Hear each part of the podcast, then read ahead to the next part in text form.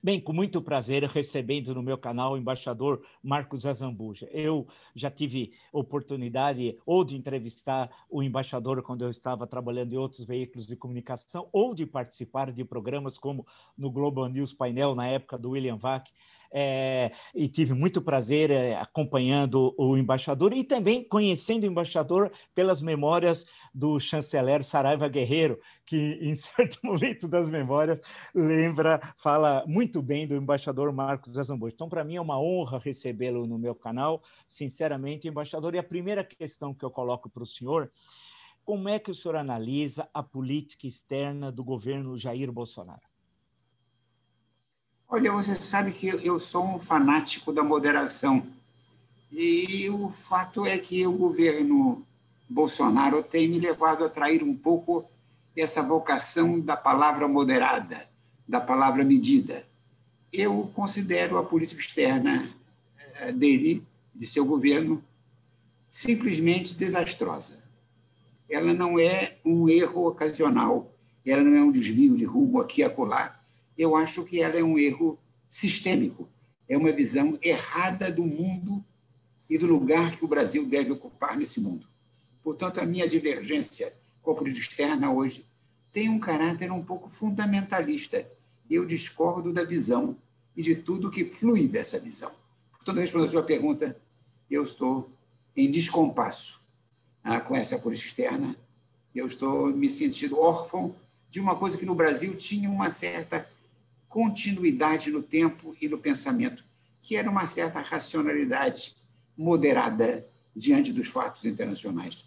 Em outras palavras, eu podia me imaginar, me imaginar conversando com velhos diplomatas do século XIX, do século XX, do começo, com perfeita sintonia. Mudariam as circunstâncias, mas não o espírito da coisa. E hoje eu teria dificuldade de entrar no Itamaraty e conversar com alguém sem ser uma ruptura absoluta de, de comunicação.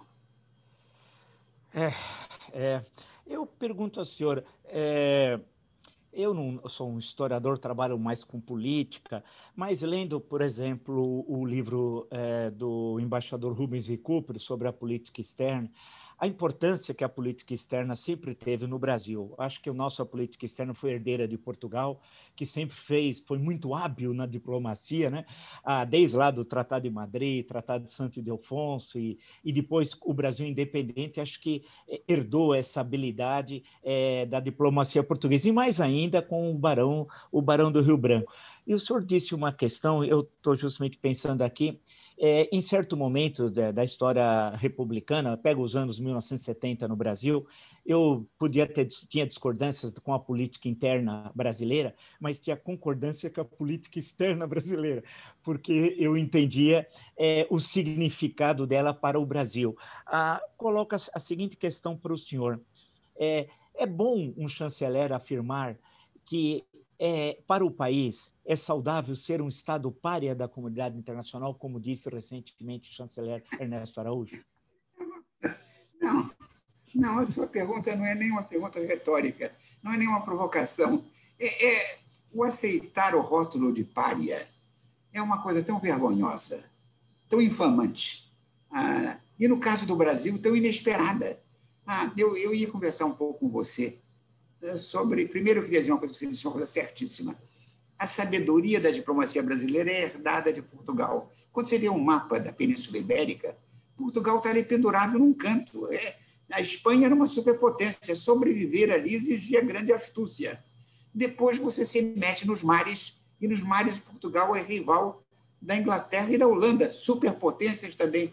Modo que Portugal nos ensinou a conviver com as ameaças do muito fortes. Portanto, o Brasil tinha uma história de sobrevivência, de astúcia, de saber medir o gesto. Isso foi tudo perdido. Voltando agora à, à, à segunda parte da sua pergunta, eu acho que nós estamos completamente perdidos. Ah, houve um dano irremediável no curto prazo. Há uma coisa de que você e eu somos muito adeptos, que era a valorização do soft power brasileiro o Brasil tinha uma grande capital de soft power. O Brasil não era uma superpotência, mas era um país que era acolhido por todos e quase todas as circunstâncias, porque o comportamento dele era previsível, tinha uma medida de racionalidade razoável, era um país que tinha uma vocação de convívio. O fato de ter dez vizinhos obriga você a ser uma pessoa de bom relacionamento com, com a geografia imediata. Ah, então, eu acho que o, livro do Rubens de Cooper, que é um livro extraordinário, como o Rubens é uma pessoa extraordinária. Ah, no caso da nossa diplomacia, os erros vieram um pouco antes desse governo. Você sabe que eu sou um pouco crítico do que a administração anterior do Itamaraty fez em matéria de tolerância com regimes nacionalistas, populistas de esquerda. Nós fomos um pouco indulgentes demais. A nossa paciência com Hugo Chávez e com pessoas como ele foi um pouco além do que devia, mas eram erros de dose, erros de graduação, que me parece gravíssimo, é que não é uma correção de rumos, é uma revisão de Weltanschauung, de visão de mundo. O que a diplomacia brasileira hoje representa é uma visão um mundo com a qual você não pode conviver ah, de uma maneira pacífica. O Brasil se colocou, de certa maneira, fora do consenso.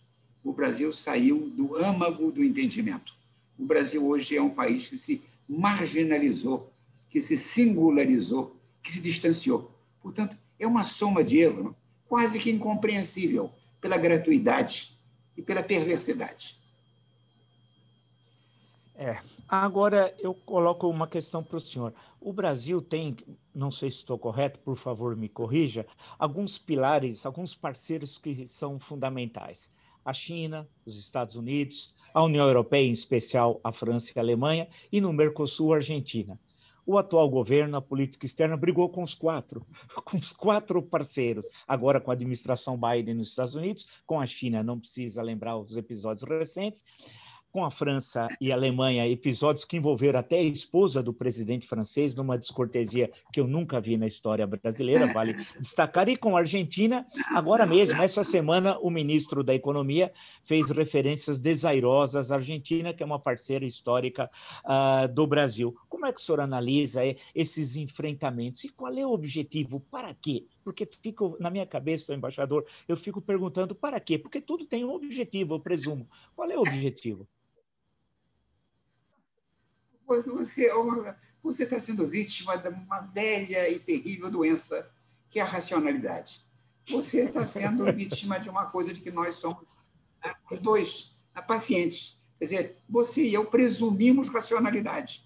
Nós não entendemos o gesto em que a gratuidade é perversa, em que você faz uma coisa que não dá nenhum dividendo, só traz prejuízo. Então, você, que é nisso de uma clarividência completa, diz: eu não consigo entender como é que o Brasil dá um tiro no próprio pé e no pé dos seus amigos, para nada. Quer dizer, você ofender simultaneamente a China, a Índia, os Estados Unidos, a Argentina, a Alemanha, a França, é uma coisa tão incompreensível. Eu não quero cair aqui, sair daquela análise da diplomacia, que é meu campo, para fazer uma coisa perigosa, que é exercício ilegal da medicina.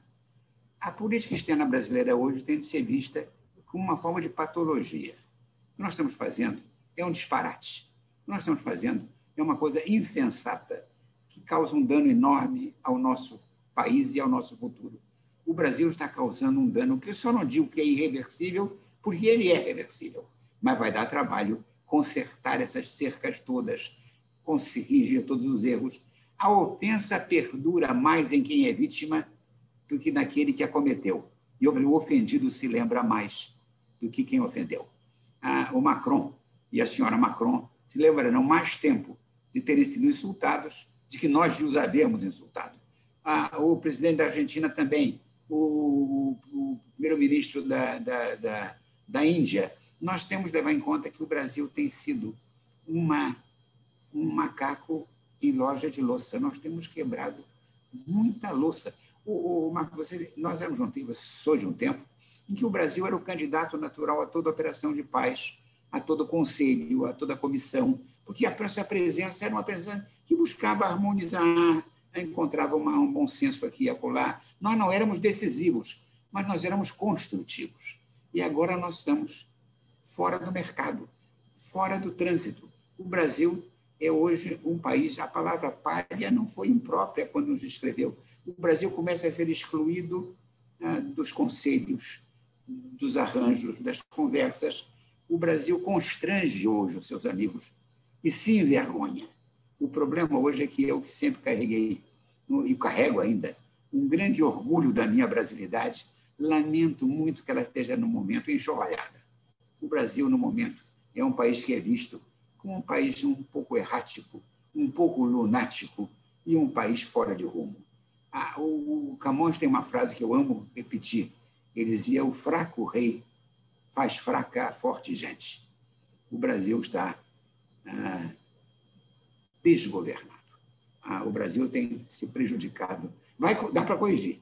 Ah, não estamos em nenhuma guerra, mesmo essas são corrigíveis. Mas nós nos criamos um ônus desnecessário num momento em que bastava um pouco de juízo, de bom senso, para continuar trabalhando, ah, para corrigir um pouco o excesso de uma. Governos anteriores do PT tinham uma vocação um pouquinho excessiva de acreditar demais no Sul. Era preciso pôr um pouco mais o Norte no jogo. Ah, essa ideia de que o Sul unido jamais será vencido é retórica. Mas nós tínhamos que encontrar um globalismo em que nós pudéssemos operar melhor, um multilateralismo que é o nosso habitat. O Brasil não tem poder para ser um ator solitário. O Brasil ainda precisa trabalhar multilateralmente com outros países. De modo que a minha resposta a você é: ah, o erro está aí, ele vai ser corrigido, tem de ser corrigido, porque o país não pode continuar à deriva. Nós estamos num momento em que, pela primeira vez na minha longa experiência diplomática, o Brasil não é lembrado para participar de nada. Não há quase tráfego diplomático conosco. Ninguém nos telefona mais, Marco Antônio. Quer dizer, um presidente da República de outro país não tem mais aquela coisa natural de chamar o do Brasil para conversar um pouco, achando que o conselho aqui seria prudente, seria sábio, seria construtivo. Nós estamos marginalizados e cada vez mais excêntricos. Perguntar uma questão justamente para o senhor. O senhor lembrou a política do PT, aquela questão da relação Sul-Sul, né? E vamos falar do Norte. Ah, ah, com a nova administração americana a partir de 20 de janeiro, com a administração Biden, é, como que o senhor acha para que o Brasil deva construir as relações com os Estados Unidos. Eu digo isso para quem nos acompanha, embaixador, só para lembrar que eu estava lendo recentemente um, um, livro que já saiu há bastante tempo, mas sobre a, o, o, o, período da política da boa vizinhança e a relação com o Brasil. Um livro simpático do historiador Antônio Pedro Toto, chamado Imperialismo Sedutor, sobre as relações Brasil e Estados Unidos pegando justamente o, o, título é ótimo, e das relações culturais, econômicas daquele período, a ida de tantos é, intelectuais, artistas brasileiros dos Estados Unidos e também o inverso ocorre aqui, né? Eu não sabia, por exemplo, que o John Ford tinha vindo ao Brasil, soube, sabia de outros artistas e não do grande diretor John Ford, mas uma série de coisas. Aí fiquei pensando das nossas relações históricas com os Estados Unidos, desde o século XIX, momento da revolta da Armada também, momento de muita tensão no governo Floriano, saltando para o momento do acordo nuclear Brasil-Alemanha Ocidental, momento de tensão com os Estados Unidos. Como é que nós podemos construir uma relação de iguais entre Brasil e Estados Unidos, na opinião do senhor? Olha, eu usaria a palavra iguais com cautela. Há um desnível de poder que, de certa maneira, eh, impede uma igualdade eficaz. Ah, uma superpotência, no momento ameaçada por outra grande superpotência, mas a distância de poder é grande. O que nós temos que pensar é, mais em termos de igualdade jurídica, igualdade de direitos e deveres no plano jurídico, do que de uma paridade de poder, que não existe. Mas, de qualquer maneira, o Brasil tem com os Estados Unidos o luxo de uma história sem ressentimentos. Nós nunca. Quer dizer, há países da América Latina que têm uma memória de agressão, de invasão, de ocupação. Nós não. Ah, os nossos atritos com os Estados Unidos foram sempre muito marginais. E o Brasil sempre ah, houve um momento complicado, quando o Brasil era um país ainda escravocrata e os Estados Unidos abandona com a Guerra Civil E mesmo assim, Pedro II e o Império tiveram grande prudência em não brigar com os Estados Unidos. O Brasil, escravocrata, continuou se dando bem com os Estados Unidos lincolniano. De modo que o Brasil sempre teve uma certa. A palavra antigamente minha avó usava, tinha juízo. Juízo é um pouco uma palavra que, quer dizer, é bom senso aplicado à realidade. Então, a, o que nós temos com os Estados Unidos, que é uma coisa a preservar, é uma diplomacia pessoal eficaz. Ah, não me pergunte por quê, mas entre os nossos presidentes houve sempre um bom relacionamento. O, o, o Fernando Henrique tinha com Clinton, isso eu fui testemunha, uma relação afetuosíssima. A, a, a, o Lula, surpreendentemente, se dava muito bem com o Bush. A Dilma não estava bem, no fundo, eh, mas, eh, mas não se dava mal, no sentido de. Em suma, o Brasil tem uma tradição de bom convívio sem se meter na casa dos outros. O que aconteceu com o Trump e o presidente atual brasileiro foi uma coisa que, de tal maneira, violenta a nossa tradição, que é inconcebível. Eu tenho dificuldade de entender a motivação. Como é que você, sabendo que é um regime que tem a alternância do poder como uma das suas âncoras, faz uma opção que exclui o outro? você sabe que eu, eu sou uma pessoa de temperamento e tradição mais conservadora do que progressista, com temperamento, por idade, a idade mais ainda você vai ser mais conservador. Mas um conservadorismo ah, feito de racionalidade, de equilíbrio, de prudência. A minha, o meu conservadorismo é mais uma cadência do que uma vocação. É o ritmo é estabelecido. Agora, nós fizemos uma opção ah, pelo Trump tão agressiva ao outro lado, tão terrivelmente sectária, que nós agora, é claro que os Estados Unidos não vão brigar conosco, os interesses transcendem de muito o anedótico. Mas o Brasil, pela primeira vez em muito tempo, criou com o novo governo americano uma relação de suspeição. Quer dizer, nós nos fizemos sócios de um regime que perdeu, um governo que perdeu, num momento em que ele fazia as coisas erradas. Modo que eu estou muito preocupado com a soma de erros que nós estamos acumulando. Eu acho que o Brasil eh, recupera, corrige, mas vai dar trabalho. Não é uma coisa simples, porque, veja você, o erro, em diplomacia, a gente corrige, às vezes, uma política com outra política. É muito simples. Ah, um bom discurso cancela o mau discurso. O bom memorando anula o mau memorando ah, o novo acordo cancela o velho acordo. Mas nós fizemos uma aparente opção tão ampla, ideológica, a palavra no Brasil é essa, ideológica, em direção a coisas que são alheias a nós. Quer dizer, um país multirracial se transformou um país ah, intolerante. Um país eh, em que as religiões conviviam em harmonia passou a ser um país que preferencialmente escolhe uma delas ou um determinado grupo. O Brasil está cancelando as suas vantagens naturais gratuitamente. Você desculpa estar falando com essa ênfase, é porque o momento, eu acho, reclama isso, uma sensação de perplexidade e indignação. A política brasileira não é minha, eu não sou dono dela, eu não sou praticante, mas é uma longa linha de sabedoria de que eu fui herdeiro e eu não quero que ela acabe comigo. Eu quero passar adiante sabedoria, bom senso, patriotismo, sentido de realismo, porque nós estamos fazendo uma coisa. O Brasil está, em inglês se diz, to paint yourself into a corner. Nós estamos pintando num canto, nós estamos indo para um canto sozinhos. Os vizinhos desconfiam, os mais longe não entendem. Nós estamos, nós criamos uma coisa que é rara em política externa. Nós criamos no mundo uma grande dúvida sobre nós mesmos. Ninguém sabe o que, que o Brasil quer. É, eu queria colocar uma questão para o senhor. É, a China virou, e não é de hoje, já há muitos anos, a maior parceira comercial do Brasil. E, é, e Brasil e China quase são economias complementares. É diferente, por exemplo, da nossa relação com a Europa e mesmo com os Estados Unidos, né? No, a China se transformou, e todos nós sabemos, nessa grande potência e deverá, alguns estimam nessa década, suplantar inclusive o PIB norte-americano. É possível, depende da forma ali de cálculo. Né? Eu confesso ao senhor que nunca imaginaria isso eu acompanhei a, a, a, China, o processo da Revolução Cultural, tudo aquilo, e depois, nos anos 70, já com Deng Xiaoping e a política das quatro modernizações. Mas eu não imaginei que tudo seria tão rápido, né? o processo de transição de uma economia socialista para uma economia é, capitalista estatal, um capitalismo de Estado. Aí vamos, tem várias definições sociológicas para aquilo, né? Uma espécie de nova política econômica leninista, mas que deu certo, alguma coisa do gênero.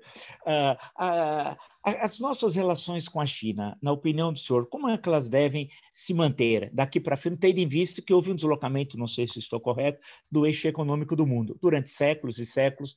Foi o Oceano Atlântico agora é o Oceano Pacífico. Nós não temos acesso, assim, ao menos direto, territorialmente, ao Oceano Pacífico. Podemos ter por outras formas, tal. Como é que devem ser nossas relações com a China, tendo em vista que a tendência né, é ela ser a potência hegemônica, se não for nessa década, na próxima? É, primeiro, as suas premissas são corretas. A sua avaliação é essa. O que surpreende mais na China foi a velocidade da chegada ao patamar mais alto de poder. Quer dizer, como você, eu imaginei que o que está acontecendo aconteceria em 20 ou 30 anos mais adiante. Eu não imaginei a velocidade da incorporação tecnológica industrial uh, chinesa. E não imaginei que também eles tivessem a sabedoria de usar certos instrumentos uh, para fortalecer o seu poder mundial. Uh, eu continuo achando que nós vamos ter agora um longo período de bipolaridade eu não vejo os Estados Unidos desaparecerem com superpotência. Primeiro, uma, porque a, a, os Estados Unidos jogam melhor que a China. Os Estados Unidos têm a melhor geografia que eu conheço. Ela tem, de um lado, o Atlântico, do outro, o Pacífico, em cima, o Ártico, abaixo, o Golfo do México. É uma maravilha.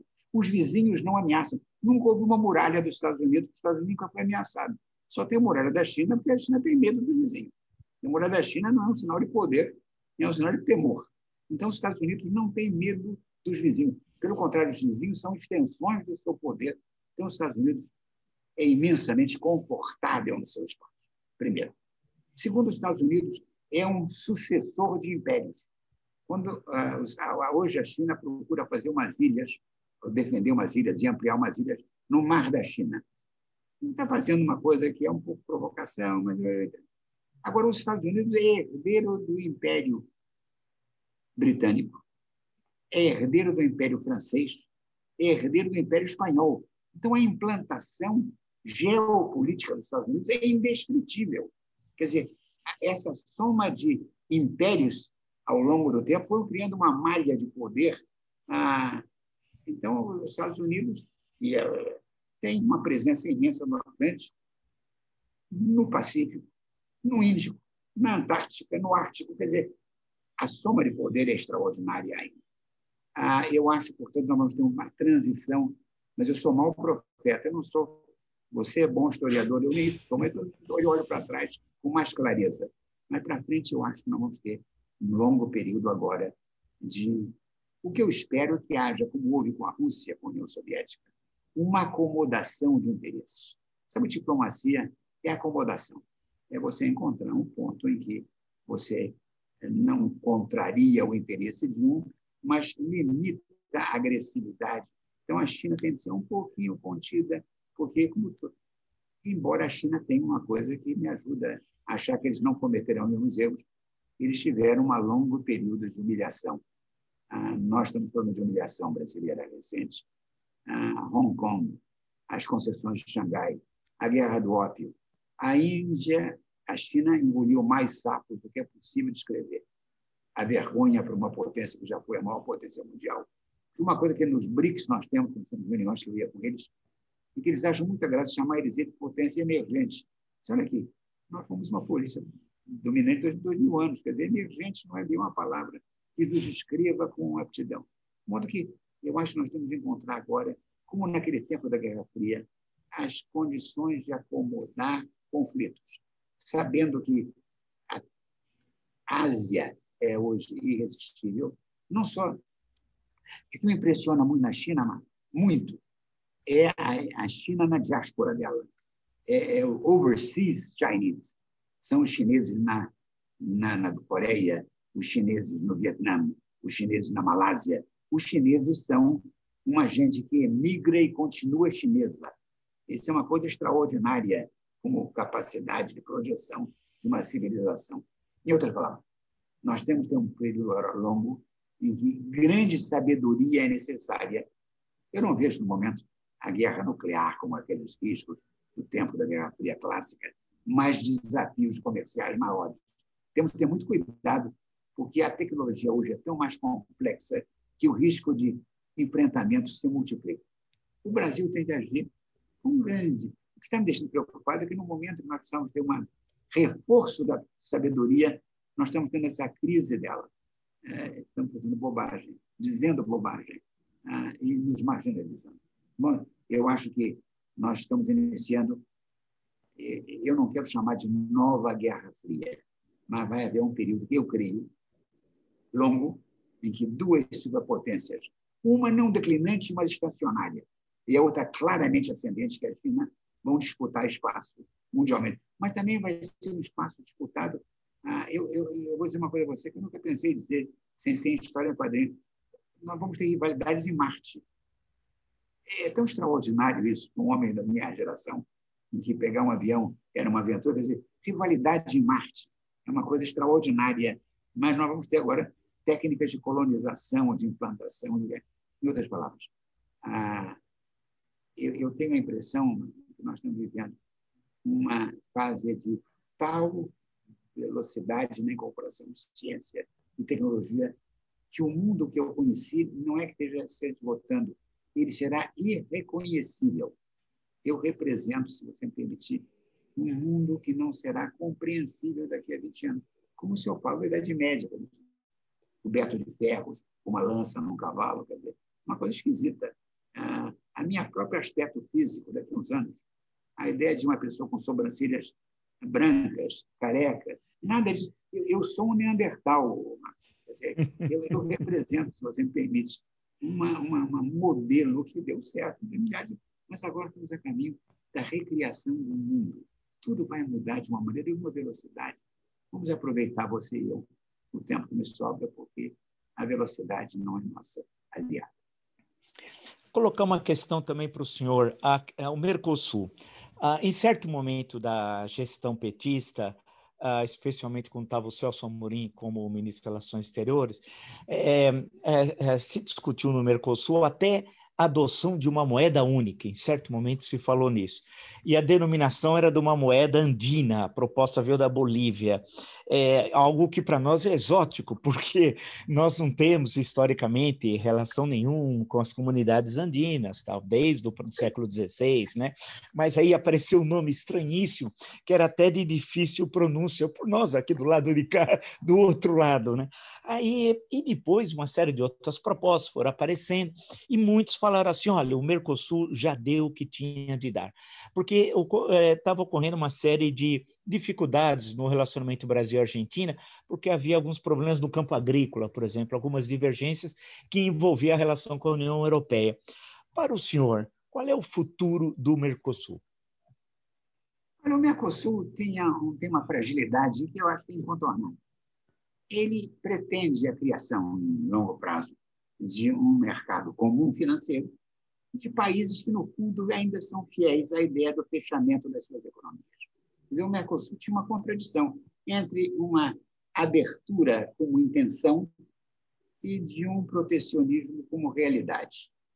O Mercosul nunca cumpriu o seu destino, que era de abrir fronteiras, criar cadeias produtivas supranacionais, inventar empresas é, que representassem o interesse de todos. O que o Mercosul fez, magicamente, muito bem, a meu ver, foi reforçar a democracia, criar entre regimes que tinham ainda um jogo de rivalidades militares, um ambiente muito mais propício ao entendimento, uma aproximação física muito maior, pontes, estradas. Eu acho que o Mercosul cumpriu politicamente um destino e economicamente não, não representou a sua.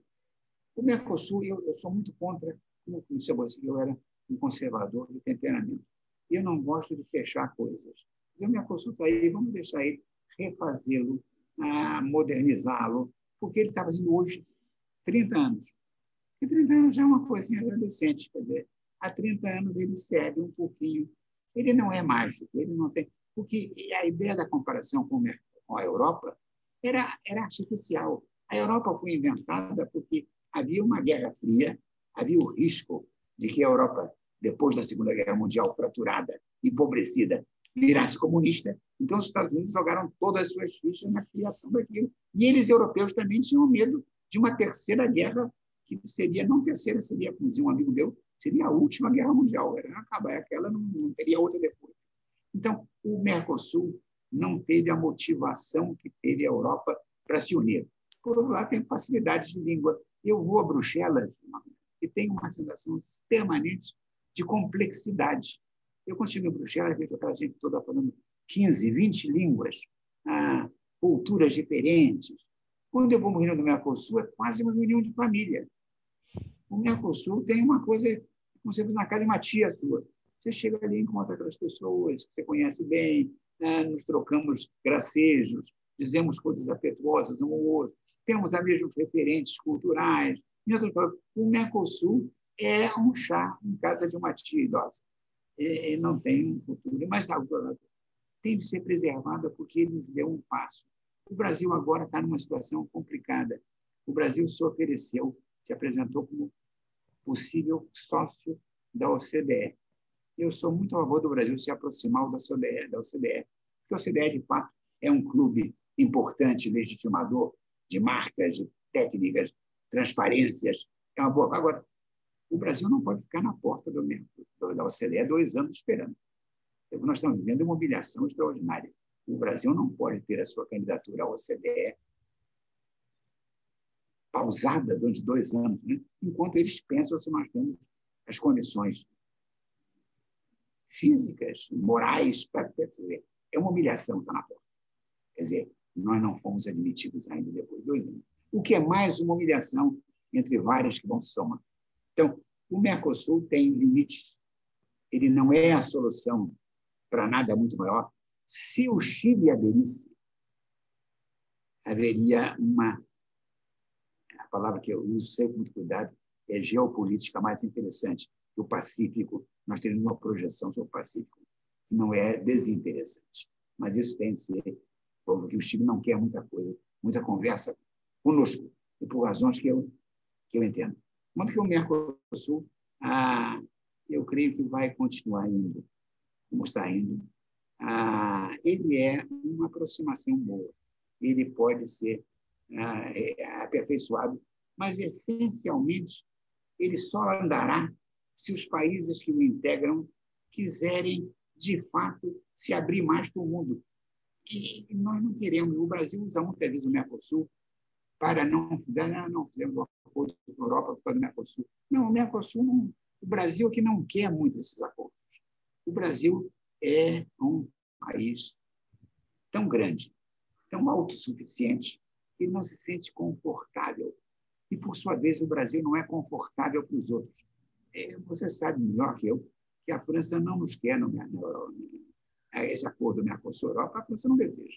Que a França confunde um pouquinho, às vezes, proteção ao meio ambiente com proteção agrícola. São duas coisas diferentes. Uma coisa é proteger o meio ambiente, outra coisa é o protecionismo agrícola. Mas isso não existe. Quer dizer, nós temos de levar em conta que o Brasil, apesar de estarmos numa fase tão ruim, é um bicho tão grande. É uma coisa potencialmente tão poderosa que nós somos desconfortáveis. É uma, a presença do Brasil em qualquer coisa. O velho Gilberto Amado dizia sempre: que o Brasil é como um elefante na cama. É um bicho amável, agradável, simpático, não é perigo. Mas se ele se vira na cama, ele causa um dano danado. Quer dizer, o Brasil tem um tamanho que faz com que o seu movimento seja ameaçador. Então, eu nunca perdi de vista esse. O Brasil tem um tamanho que faz, mesmo nas fases melancólicas como agora, um grande ator. O Brasil nunca é insignificante. É, vou pegar esse gancho do senhor para colocar uma última questão. A melancolia. A melancolia interna, esse terrível momento que nós estamos vivendo, eu confesso ao senhor que nunca imaginaria que nós viveríamos o que estamos vivendo. É, que isso, que, que reflexo isso tem até nas nossas relações externas, internacionais, e de quem faz essas relações, né? Que é o Itamaraty, que é uma instituição permanente de Estado. Os governos passam, o Itamaraty fica essa melancolia.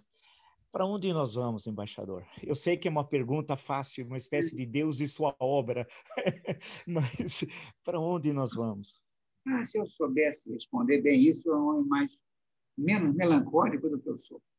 Ah, ah, o Itamaraty está vivendo um momento péssimo. Primeiro, porque ele é uma carreira hierárquica em que as pessoas são reféns da sua missão, dos seus projetos pessoais, né, das suas promoções. O Itamaraty pode dar a você anos maravilhosos em Londres ou alguns anos na Guiné-Bissau. Quer dizer, ele contém dentro dele o prêmio e o desafio. Em outras palavras, é uma profissão em que você é muito vulnerável ao poder, ao poder que arbitra se você vai depressa ou vai devagar, se você vai para lugares maravilhosos ou para lugares malariais. Quer dizer, o Itamaraty não pode ter coragem enquanto está no serviço ativo. Portanto, o Itamaraty real existe hoje, se você quiser, nos seus velhos aposentados. É Rubens de Cúpero, sou eu, são pessoas que têm, porque já estão fora do jogo do poder, autonomia para dizer o que os outros estão sentindo, mas que não podem dizer que estão intimidados. Se eu fosse um diplomata em serviço ativo ah, num lugar qualquer, eu teria o medo de abrir a boca e sou mandado para um lugar, ou sou colocado naquela coisa que o diplomata é sempre melancólico, andando por aqueles corredores infinitos do Itamaraty, ah, caminhando com uma alma penada. Ah, de modo que nós somos muito vulneráveis. Nós não temos poder político próprio, nós não temos fortunas pessoais. O diplomata é um refém do poder do dia. O que havia era um respeito muito grande entre o poder e nós. Havia a ideia de que o profissionalismo de uma diplomacia era garantia de que ela servia ao Brasil e apenas ao Brasil. Você não era de ninguém. Você. Eu nunca fui ah, eh, diplomata de tal presidente ou tal presidente. Eu era a serviço do interesse nacional permanente. Então, o que há hoje, agora você é de convir comigo, que uma profissão que depende para a expressão dos seus valores de um bando de velhos não está em grande forma. Quer dizer, não, não é isso que se deseja. Quer dizer, não é possível que nós estamos desmoralizados, nós estamos, eu creio, assustados, e nós estamos numa sensação de que ah, você fica dividido entre o seu interesse imediato de carreira, de profissão, de elevação profissional e os seus deveres com a nação, com as causas. Em outras palavras, eu tenho muita pena de quem está no serviço hoje ativo da diplomacia brasileira, porque eles estão tendo uma coisa que eu nunca tive, que é a necessidade de engolir sapos diariamente, uma dieta de sapos. Quer dizer, não é um sapo ocasional, é, é a dieta. É você ter de ver o seu país fazendo aquilo que você não gosta, da maneira que você não respeita, em direção a um caminho que você não aprova. De modo que eu tenho uma grande compaixão hoje com os diplomatas brasileiros, que continuam a ser, acredite você, pessoas de grande qualificação intelectual, profissional e, no fundo, de um grande patriotismo. Sabe o que é diplomata, Marcos? Como ele é um vendedor ambulante do Brasil, ele é um camelô do Brasil. O que o diplomata é um camelô. Ele vive vendendo o seu país, a sua terra, os seus produtos. Nós somos propagandistas de nós mesmos. Quando que, no momento, vender o Brasil não está fácil. Modo que eu tenho muita pena dos nossos camelôs. Estão sendo obrigados a vender um produto que, no momento, é, se você me permite, um produto desprezível. É, embaixador Marcos Azambuja, muito obrigado, muito obrigado mesmo pela entrevista que o senhor deu. Na verdade, é uma aula é, de política, de relações internacionais, especialmente para os mais jovens que acompanham o meu canal, e são muitos, a entenderem né, a importância da, da política externa, a importância do Itamaraty, a importância dos quadros do Itamaraty, provavelmente no Estado brasileiro, é lá no Itamaraty, onde estão os melhores quadros que servem ao Brasil. Isso, como o senhor lembrou, não serve a governos, os governos passam, o Estado brasileiro fica. Então, essa relação importantíssima que sempre o Itamaraty teve com o Brasil. Então, agradeço muito o senhor essa entrevista e, numa próxima oportunidade, gostaria de ter a oportunidade de revê-lo né, e colocar as questões que vão aparecer. Vamos ver como é que nós saímos dessa, né? Olha, por favor, faça o próximo próximo porque na minha idade ah, o tempo passa a ter uma medida mais veloz. De modo que, por favor, antes depressa, eu não tenho infinito tempo para esperar, mas de qualquer maneira, foi um prazer, como sempre estamos juntos. E essa ideia de que nós dois somos, a cada um a sua maneira, servidores do Brasil. Ah, eu, eu não fiz outra coisa que não ser um empregado do Brasil, a qual eu devo uma fidelidade e um amor que, com o tempo, vai ficando perfeito. Eu não tenho limite do meu amor ao Brasil modo que eu quero dizer a você que essa entrevista me deu prazer e vamos estar juntos breve, se Deus quiser. Muito obrigado. Vale, vale. Muito obrigado. Até a próxima, então.